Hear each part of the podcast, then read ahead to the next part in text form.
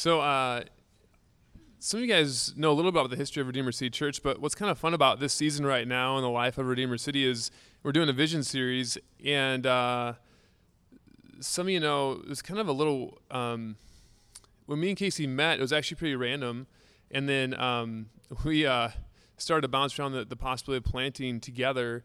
And one of the things that you do in terms of ever forming any sort of partnership like that, you have to lay your cards on the table pretty quickly and say, well, here's what I'm about. Here's how I see things playing out. Here's what I value. Here's what here's what matters to me. And it was pretty amazing how um, I don't know if there's like a um, a matching date service for church planters, but it was pretty much like we were a perfect match. It was oh my word. Okay. So this is fun uh, going through this series because this is honestly the first time we've done this as a community in terms of this setting. Um, this is what we're about. So this morning, uh, we're going to be in Galatians 4, talking about mission and what that means for us. So Galatians 4, 3 to 7. So here's what the Apostle Paul writes In the same way, also, when we were children, were enslaved to the elementary principles of the world. But when the fullness of time had come, God sent forth his Son, born of woman, born under the law, to redeem those who were under the law, so that we might receive adoption as sons. And because you are sons, God has sent the Spirit of His Son into our hearts, crying, Abba, Father. So you are no longer a slave, but a son, and if a son, then an heir through God. Our mission statement for Redeemer City Church is seeking to renew our city through the gospel. Uh, that was really cool that Nate and myself, we, we came up with one mission statement that we felt like we needed, and, and that mission statement actually was, was big and had lots of components to it, lots of moving parts. And finally, we just narrowed it down and said, you know, we, we just got to keep this really simple. We're seeking to renew this city through the gospel. Like Nate just said, we're going through a, a vision series. And so, if you've been here for five minutes, you've heard us talk about gospel, community, and mission. We talk about those all the time. And, and the reason why, um, like Nate preached about last week, he talked about the gospel. The gospel is central to everything we do as a church. It's got to be, it's got to be gospel centric. It's got to involve the gospel. It's not just about us pulling our bootstraps up and getting to work. It is about letting the gospel change our lives so that we get sent out and change the world around us. This week, we're kind of skipping over community just a tad, and I say just a tad uh, because um, when I speak about mission this morning, there's kind of a sense where I have to talk about the gospel and I have to talk about community just as being part of the mission. So I'm probably going to steal Nate's thunder and talk a lot about the community stuff he's going to talk about next week. But it's just something that has to be done because when you talk about mission, mission cannot exist without the gospel. The gospel is central to everything we do. It is the message that, that we take to the world.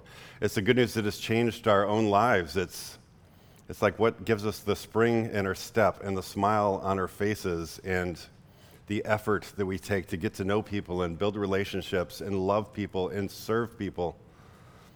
And then, of course, we got to do that out of community as well. There's three things I want to do this morning. Is, is first, I'm going to present a practical theology for mission for you all. And then, secondly, I want to talk about who's being commissioned for mission. Like, whose job is it for mission? I'll just let the cat out of the bag on that one. It's, it's you, okay?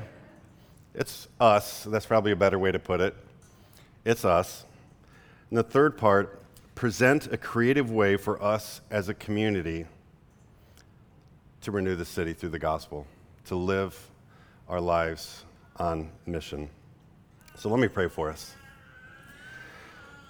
Father, I pray that you will be with us this morning. I pray that your spirit will be present with us. I pray that the gospel would always be changing our hearts, that you would always be moving us, that you would overflow us with this good news so much that it just spills into every area of our life our families, our neighborhoods, our workplaces, where we play, throughout this whole city. We have quite the mission in front of us, Lord, and we need your help. We need you to do the work. So move through us, Lord, as we take this gospel to Madison and to the ends of the earth. We pray this in Jesus' name. Amen. You know, if you had asked me 20 years ago what mission was, I would have probably had no idea. I would have not related it to anything in the church at all. I would have probably thought about Mission Impossible. I think those movies were probably popular about 20 years ago. Um, but I probably would have thought of mission only in a military term. You know, mission has got to be some secret mission or some undercover operation where you go in to capture somebody or to set somebody free. That was mission in my, my frame of mind. And, and some of you, when you think of the mission of God and what God is doing in this world, you kind of think of it in those kind of terms. But maybe even like a scale down, like you think of God the Father, God the Son, and God the Holy Spirit, like they're just, they're up in heaven and they're sitting down in the dirt like schoolboys and they're drawing up this trick play with X's and O's and lots of diagonals and, and they're really confused, like, this world is a disaster. I mean, it's so full of sin. It is so lost. It is so broken. I mean, what could we possibly do to save this world? So they're trying to draw up this trick play that is going to have to be this Hail Mary to save it because there's no other way that it's going to be saved, right? Well, that's, that's not the picture that we get from Scripture. That's not the picture at all. It's not like God is sitting there like, man, what are we going to do now? Jesus, what, what do you think, man? I, I'm, I'm really, I don't, I don't know the Father, Son, and Holy Spirit confused about this? What gives me a little bit comfort when we live my life on mission is to know that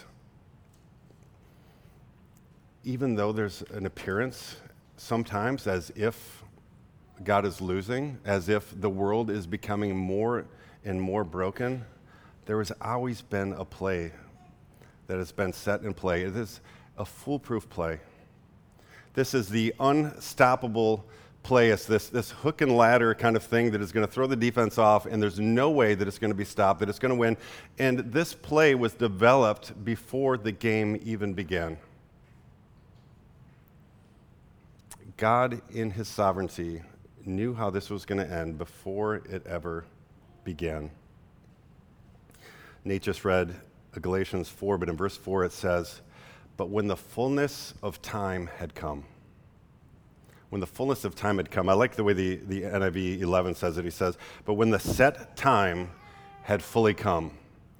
And it gives us this picture that, that when this, this set time had fully come, like it was, it was set into the future. And, and God knew that the world was just going to fall apart around him. But He had this rescue plan, this mission that was going to take place. It was like this scene out of Braveheart where you got William Wallace that's on the field and he's got the Scots behind him, and the English are, are bearing down on him. He's telling his army to hold, hold, hold, just waiting for this right time to set this play in motion. This mission, this rescue plan that's going to save humanity from the beginning of time, before it ever began. So, what is this mission? What happened when the time had fully come? In verse 3, it says, In the same way, we also, when we were children, were enslaved, enslaved, we were slaves to the elementary principles of this world. But when the fullness of time had come, God sent forth his Son born of a woman, born under the law, to redeem those who were under the law, so that we might receive adoption as sons. And because you are sons, God has sent the Spirit of His Son into our hearts, crying, Abba, Father. So you are no longer a slave, but a son. And if you are a son, then an heir through God. So before this mission is, is even set in place, you have us being enslaved by sin, by the elementary principles of this world, by fear. We are just slaves. And the result, the after side of this mission, is we are no longer slaves, but we are adopted as sons. We are God's own children. We are part of his family. Might seem kind of weird to talk about um, us being sons because we kind of live in a culture where that's that's not really kosher anymore, is it? Um, you've seen a lot of the translations of the Bible that have changed the, the word sons to children of God um, because we are trying to make things more um, gender neutral. But let me tell you why I appreciate and love that the ESV and the NIV and a few other translations have not done this in every spot. I think there's some spots where it needed to be done. But this is so important. If you lived in the first century and you were a woman, you had absolutely no rights. You were a second class citizen. If you were a daughter, no rights. But a son, a son had rights. A son was an equal. So if you were a woman and you were hearing this gospel message that, that you are no longer slaves, but you are adopted as God's son, I mean, that had weight to it. They'd never heard anything like this before. This was, this was good news to them. The gospel just radically wrecked and changed the culture of that day. You know, there's still parts of the country or the world that are like that. You go to the Middle East today, man, that would still be good news to them. You have rights as a son. But I love that it even takes a little bit step further. It doesn't say just rights as a son, but if you knew the culture of that day, it was the firstborn son that had all of the rights that would receive, receive the majority of the inheritance. And this is saying that you are not only a son, but you are an heir. There, there is something for you to come. There is an inheritance for you. And if you were a woman or even not a firstborn son, this radically changed your perspective. To be a child of God meant that you were, had the blessing of a son, that you were receiving an inheritance.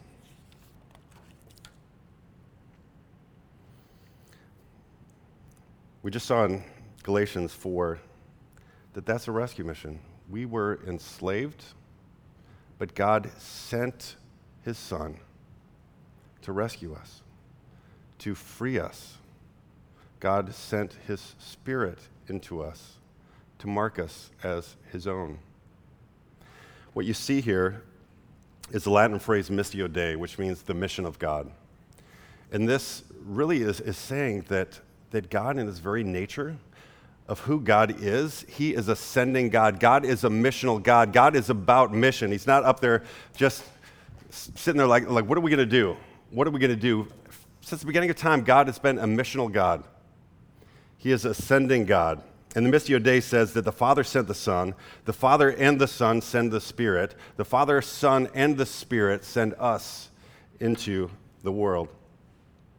John 20, 21, Jesus said to them, Peace be with you, as the Father has sent me, even so I am sending you. This is it. This is the mission of God. The Father sent the Son into the world to redeem us, to rescue us from slavery. The Father and Son send the Spirit into our hearts to mark us as His own. The Father, Son, and the Holy Spirit send us into an enslaved world where people don't even know that they're slaves to sin and the principles of this world. And we are sent to them with this good news that rescues.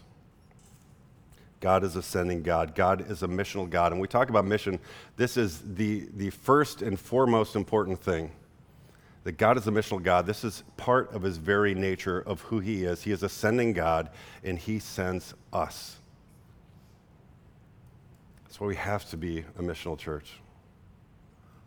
We have to live our lives with this new identity as being sent ones who live our life on mission. I know this probably seems like a daunting kind of tax, test that God has sent you. And I know there's a tendency within some of us that it's like, well, no, no, no, no, not me. You don't understand. I took a spiritual gifts inventory a few years ago, and evangelism was like way down here. Like gifts of prophecy was the lowest, and then evangelism. I mean, it's, it's that low, so not me. That's for the people that are gifted in evangelists, maybe in the top three of their gifts inventory, or you know, for the pastors, make Nate do it. He's paid for goodness sakes. Make him. I, don't have to do it. Send Nate. Not me, God. I, I say that all the time, probably once a week. Not me, God, Nate.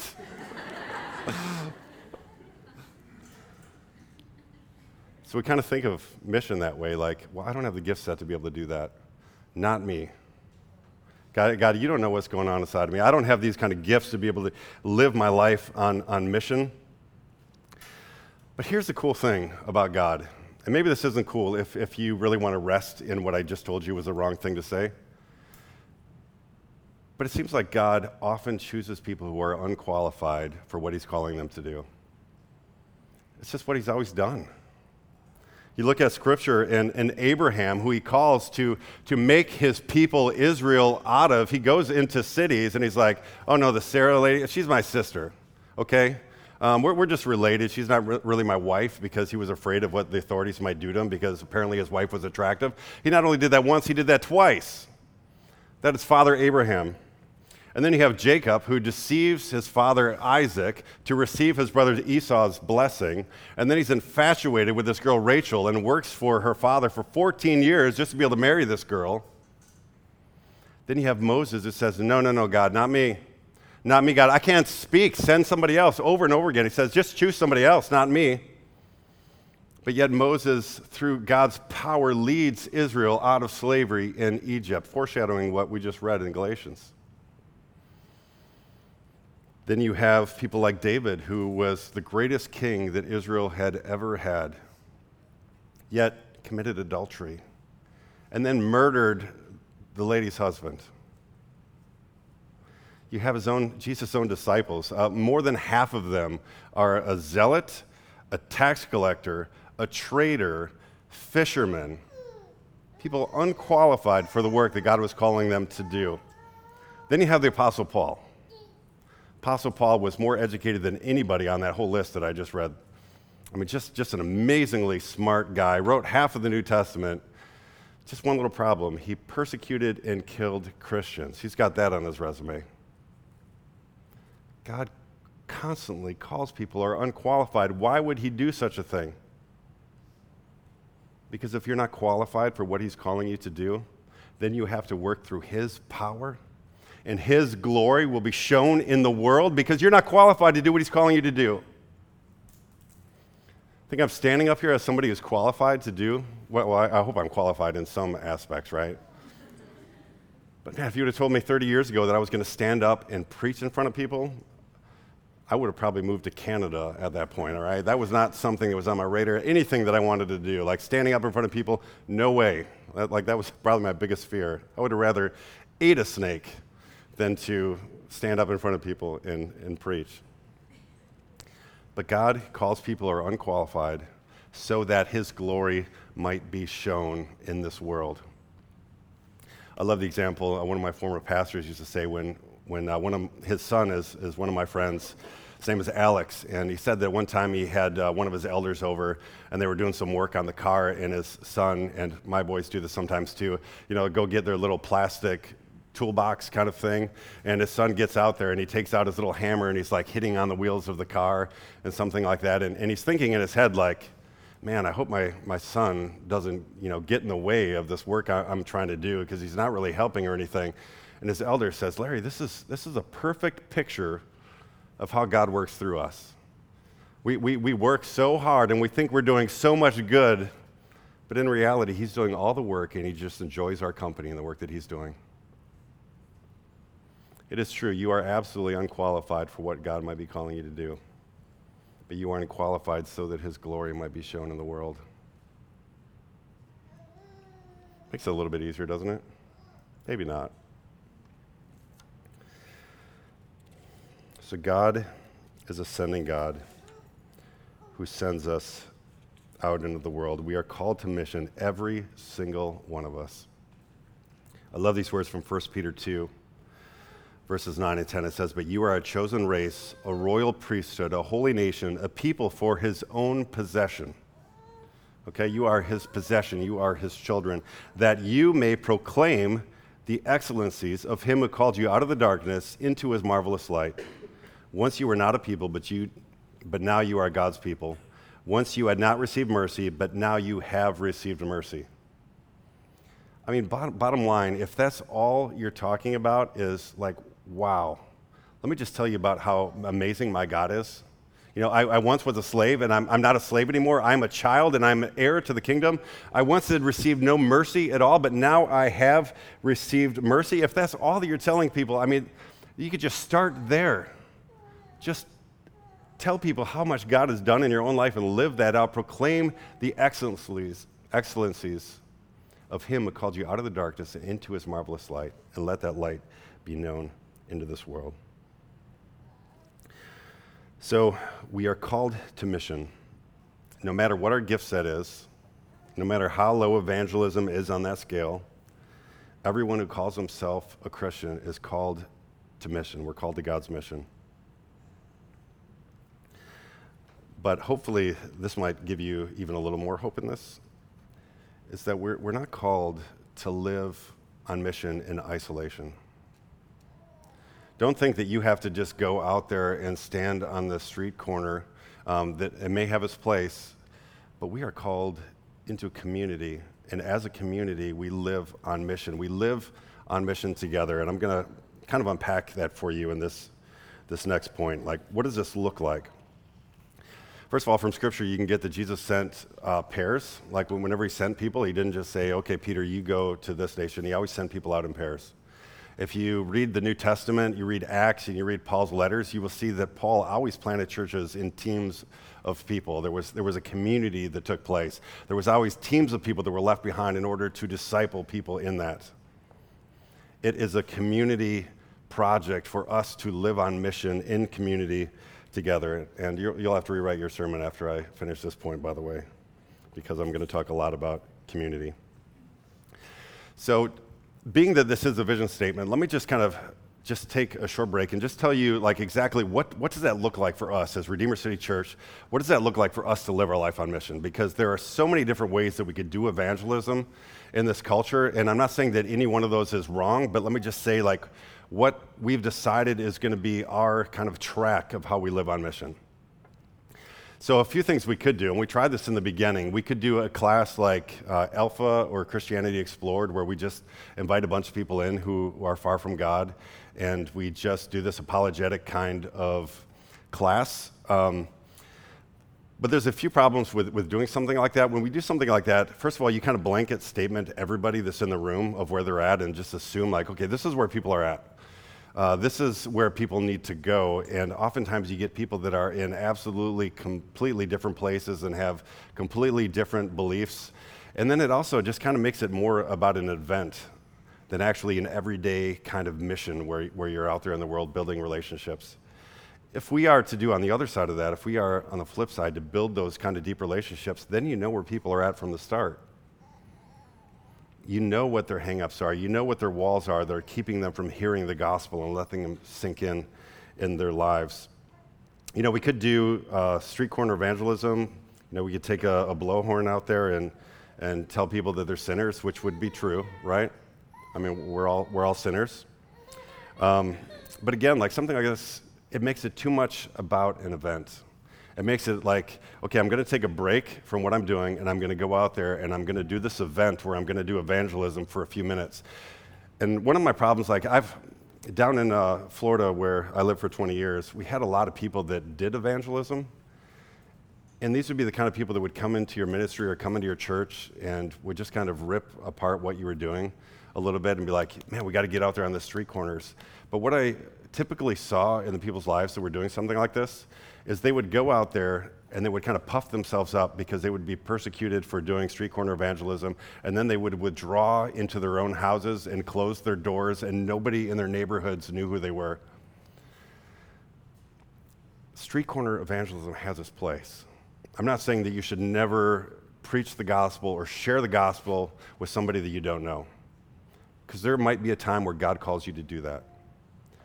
But what I want to tell you is that we have to live out mission in every day, wherever we are, in everyday kind of things. You live it out all the time. I'm not making this any easier, right? The longer I go, the more difficult this mountain seems to become, doesn't it? Living out the mission every day in every part of our lives. I think the problem with thinking through this lens is like it really does seem a little more attractive to do a street corner evangelism where we could just kind of fit it in our schedules. Be like, okay, Friday night next week, we are going to do evangelism. Okay? We live in a culture that just calls for stuff like that. Just tell me when I have to do evangelism. I mean, that sounds attractive. It kind of reminds me of, of our blender. Okay? This is going to be a weird illustration. I'll just tell you right off the front. We have a blender. We have this really nice Ninja blender. Anybody have a Ninja blender? They're pretty awesome. Okay, but we hardly ever use it. The thing is collecting dust, and we have it in our pantry up in like a top shelf in the back, and this really nice blender rarely ever blends anything. Sometimes we, we get it down and we'll make milkshakes or something like that, but then we clean it off, and we put it back into our closet again. This is kind of like how we do evangelism sometimes. It is so much easier to just pull that blender out whenever we feel like having a milkshake and then doing it, and then putting it away, and I don't have to think about it at all. I don't have to think about evangelism. It, it's tucked away on the back shelf of my pantry, and I don't have to do it again until next month, the second Friday of the month, and then I'll get it out and clean it off again. Some of you do a really good job with this. Some of you are, are blending families. Not blended families, although um, I wish we had more blended families in this culture. Our, our church should reflect what our culture is out there. But blend, blender families, blending families, I think that's what I said the first time. Some of you are blending families. Like you blend so much that that blender just lives on your counter. You think of all kinds of creative things to do with this blender. I mean, it's just sitting there. I mean, just think of the possibilities of things we could blend, right? My problem is getting out the blender is just a lot of work. And sometimes I won't even do it on the Friday every month because it's just a lot of work to get that out. We need to be a culture and a church. Like, if we really want to see Madison renewed by the gospel, that means we live every single day of our lives on mission wherever we are, even in the mundane things, even in the simple things. Getting a haircut, for goodness sakes, is being in the mission field. Going to the grocery store, for goodness sakes, is being in the mission field. Working at Epic, wherever you are, you are called to live on mission. You know, when we moved from Florida to come up here, we began to like pinpoint houses that we wanted to look at. And I would fly up here, and my realtor, who was my sister, my realtor would look at me and say, uh, Every house that you want to look at is sold. So what do you want to do? And I was like, Well, I don't want to keep buying plane tickets to come up here and not see houses that I wanted to see. So we were back in Florida and we're looking at houses, and we found this house that was up there um, online. And we looked at each other, and we're like, let's just put in an offer. I mean, I know all we have is pictures here, um, but let's just put in an offer and let's just pray and trust God in this. And one thing we prayed for is God would put us next to people in our neighborhood that needed the gospel. That was one thing we prayed about. We didn't pray about, like, oh Lord, please help the basement not be as 70s as it looks in the pictures. That was not our prayer request. Our prayer request was put us next to neighbors who need the gospel this is such a cool thing to see this developing. Like when we moved in, um, I'm not going to use any names of our neighbors because I hope that they come here one day. And you will meet some of our neighbors, and some of you know our neighbors already because we invite them into community. But one of our neighbors, um, somebody, when we were moving in, they came up to introduce themselves and they heard that I was a pastor and like threw his head back like that, like I thought he was going to have to go to the hospital and get one of those braces to put around his neck come to find out, he is an atheist who supports freedom from religion, and he's our, our next door neighbor, and we share our, our yards together closer than any other neighbor. And that was awesome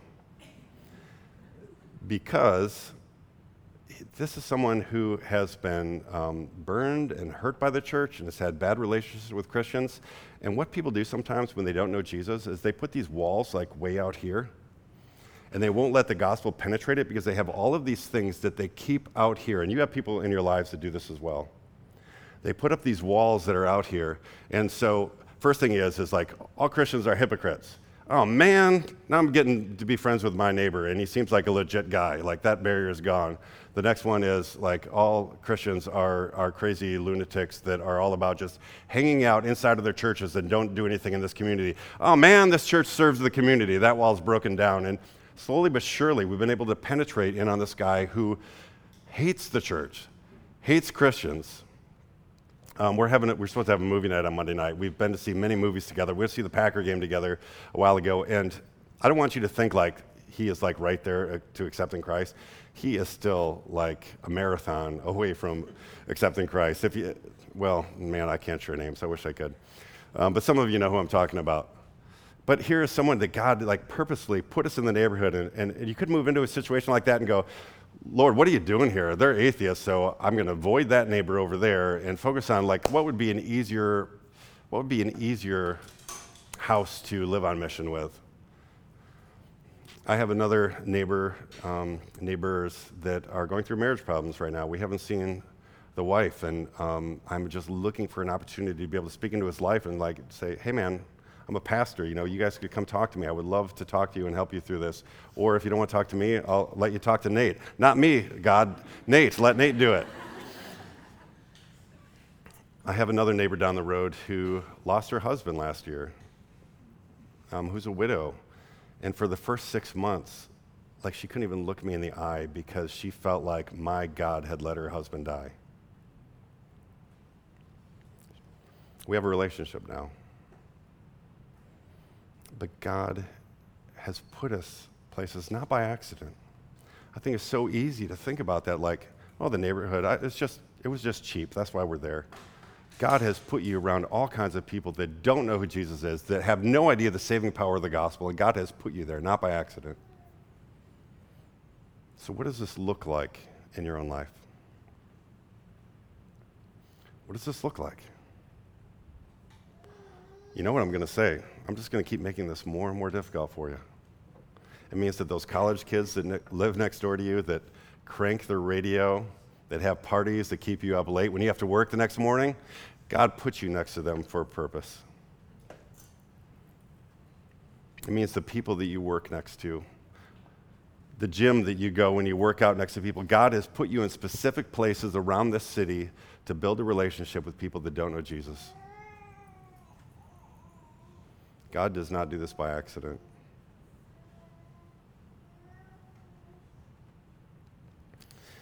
All right, let me look through my pages here to see if I have any good news coming up for you guys. Thanks, Nate. Appreciate it.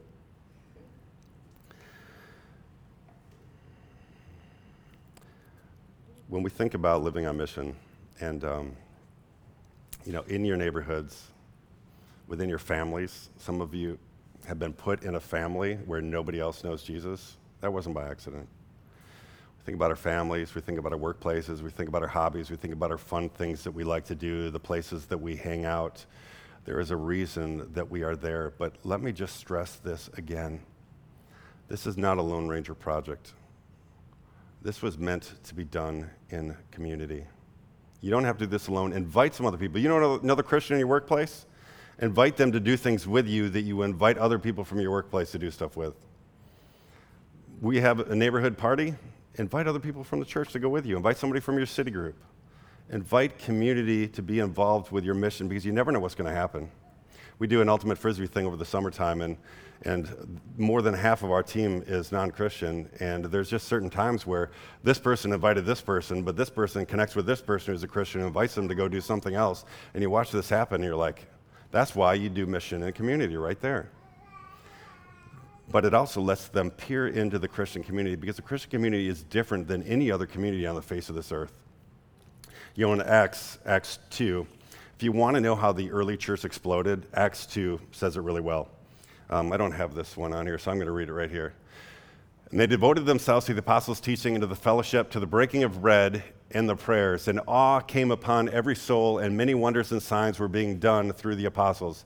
And all who believed were together and had all things in common and they were selling their possessions and belongings and distributing the proceeds to all as any had in need, and day by day attending the temple together and breaking bread in their homes, also together, they received their food with glad and generous hearts, praising God and having favor with all the people, and the Lord added to their number, day by day, those who were being saved the explosion of Christianity and everything that comes out there. You look at those verses and, like, what is the theme here? What happens more than anything? They lived in community, they were together all the time.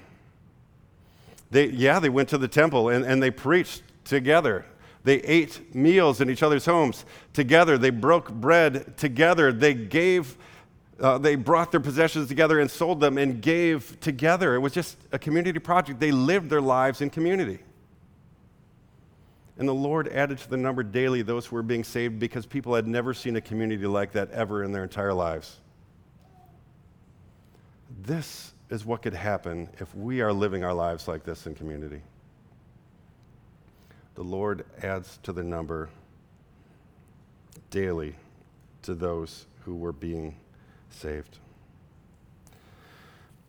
All right, let me try to land this plane a little bit. I have a little diagram to come up here because you're probably thinking in your head, like, what, what does this look like? Does, are, we, are we supposed to live in community? Are we supposed to share the gospel?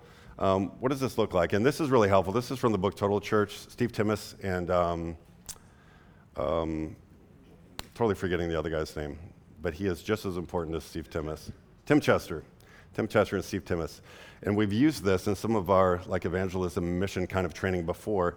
But think about these three things as a rope. You are taking each one of these individual things as a twine and you're wrapping them together. I mean, which do you do first? Do you work on building relationships? Do you share the gospel? Do you introduce people into community? It's all of those things. They are all part of the same rope, and there might be sometimes that you do one thing over the other, but these are three things that we constantly need to be doing as a community. Building relationships, really important. Inviting people into community, sharing the gospel, which one do you do first? None of them. There, there, there's no number system. There's no one, two, three on this. They are, they are one together, and sometimes you might do one, sometimes you might do another, but this is what we do together. And they said in Total Church none need to be first, nor need progress be made in one area before you can move on to any of the others. In reality, any one of these three can occur first, and all three can sometimes begin to happen simultaneously. If one strand is missing, then in God's sovereign plan, the rope can still hold, but it is stronger when all three are present. Mission is a community project. We invite people into the community that we already have. We share the gospel by loving and serving our, our city. We build relationships with those um, that are far from God.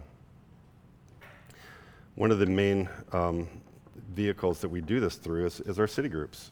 If you've been a part of our city group, and I know that probably 80% of our people that are in this room and part of our church are involved with the city group because our city groups are bursting at the seams, and we just launched another one.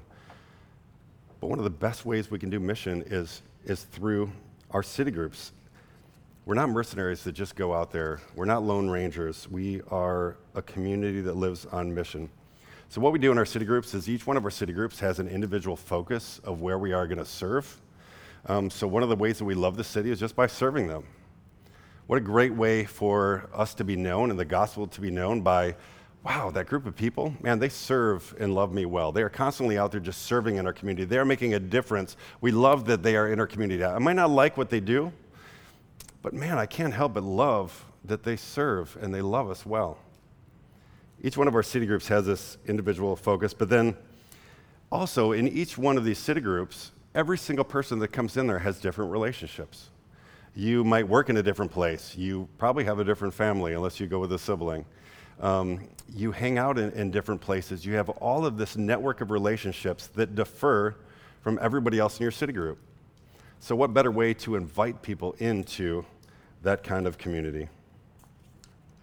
Let me just give you some other practical ways, and then I'll, I'll close this up. Just some practical ways that we can live on mission in the city. Throw a party, do a, do a cookout, invite your neighbors, invite some people from this community, and do that as well. Serve together, like I just mentioned. We do this thing called Six Pack and Brew, which in most parts of the country they would frown upon that of actually drinking beer, but Madison is a beer culture, so we're going to step in and we're going to redeem beer for the glory of God and show people that you can have one or two beers with, without getting drunk, right? That you can actually use it for God's glory. So we invite these guys in. What an easy way. There, we have so many men who have stepped into that before they would ever step foot in this church. Just come and drink a beer with us. We have Wick which um, is also involved with alcohol for some reason. But w- women in community, wine and chocolate is what that stands for. Now, raise your hand if you came up with that. I'm just kidding, don't do that.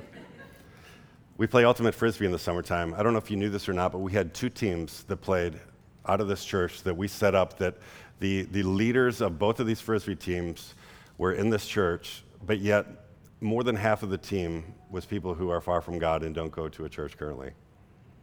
Hopefully, next year we'll have three Ultimate Frisbee teams. We do picnics in the parks. You know, we live in a city where there are so many free, fun things to do. I mean, we have the farmers market, we have a lake community, Dane dances, concerts in the square, food trucks, ultimate frisbee, hiking, riding bikes, the union. In the fall, we have apple picking, the pumpkin patch, carving pumpkins, friends giving. Uh, the winter, sledding, ice skating, skiing, tubing, snowshoeing, cross country skiing, soup potlucks, Christmas parties. There's just so many fun things to do in the city. And one of the ways that we can actually reach this culture and build relationships is just by inviting people in while we do these fun things. Do them as a community, invite others as you're building relationship to come along too. You know, in our culture, um, most people are attracted to the gospel community before they're attracted to the gospel message.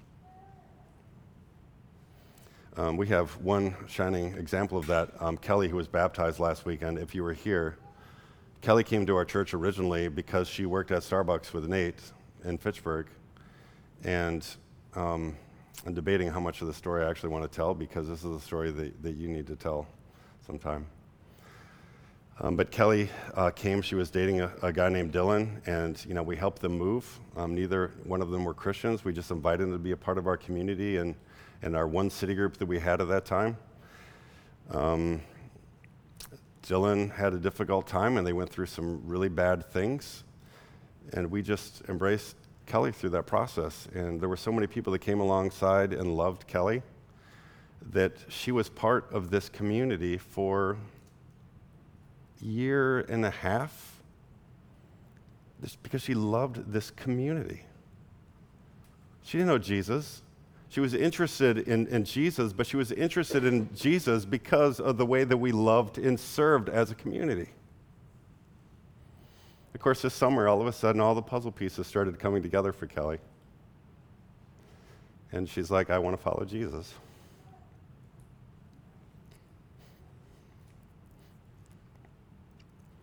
And of course, if you're there last Sunday, she was baptized. Every single person that we baptized was a complete blessing, but to see a journey from Kelly, who was someone who did know Jesus, the Christian language was a foreign language to her. She had never heard it in her entire life. She had never spent time in her church. Her family didn't spend time in the church. And now she knows and loves Jesus and wants to live her life for Jesus. That's why we live life in community. That's part of the mission right there. So that people's hearts and their lives can be redeemed by this good news of the gospel, this gospel that goes in to people who are slaves to their sin and it adopts them as their own son. It frees them from that slavery.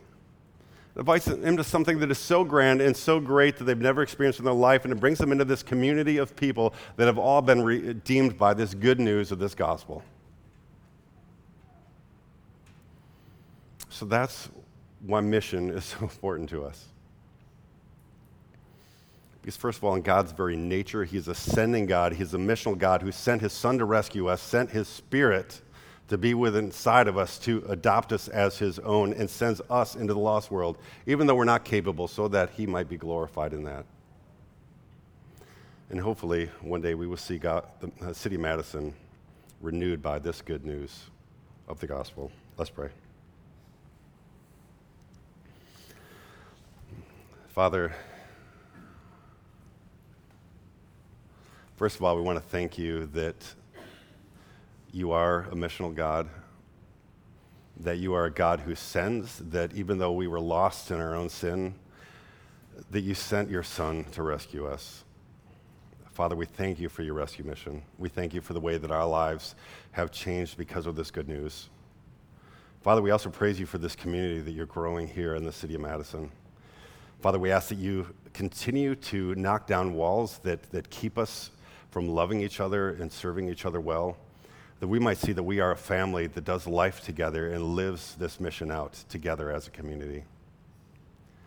So, Father, we pray for this city that you have put us in. We pray for our neighbors that you have put us next door to. We pray for the people that we work next to. We just pray that you will give us boldness, that your Holy Spirit is power, it is dynamite, and your good news of the gospel is extremely good news and we pray that you will give us the boldness to step into those relationships and just tell people how amazing you are. Father, we praise you. In Jesus' name we pray. Amen.